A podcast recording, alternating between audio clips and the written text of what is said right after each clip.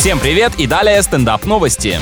Американские школьники сняли, как их новый учитель принес на свой первый урок караоке-машину, световое оборудование и исполнил песню Бритни Спирс «Toxic». Если его предмет химии, таким образом он начал тему про токсичные вещества, то это настоящая творческая личность, я вам скажу. Однако с какой целью педагог устроил такой перформанс, неизвестно, но в любом случае руководство не оценило креативные методы сотрудника и на следующий день он был уволен. Зато теперь легко может начать карьеру популярного блогера, потому что первое вирусное видео у него точно есть.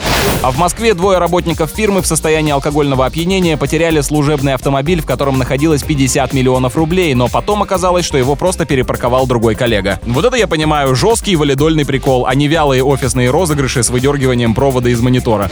На этом пока все. С вами был Андрей Фролов. Еще больше новостей на нашем официальном сайте energyfm.ru.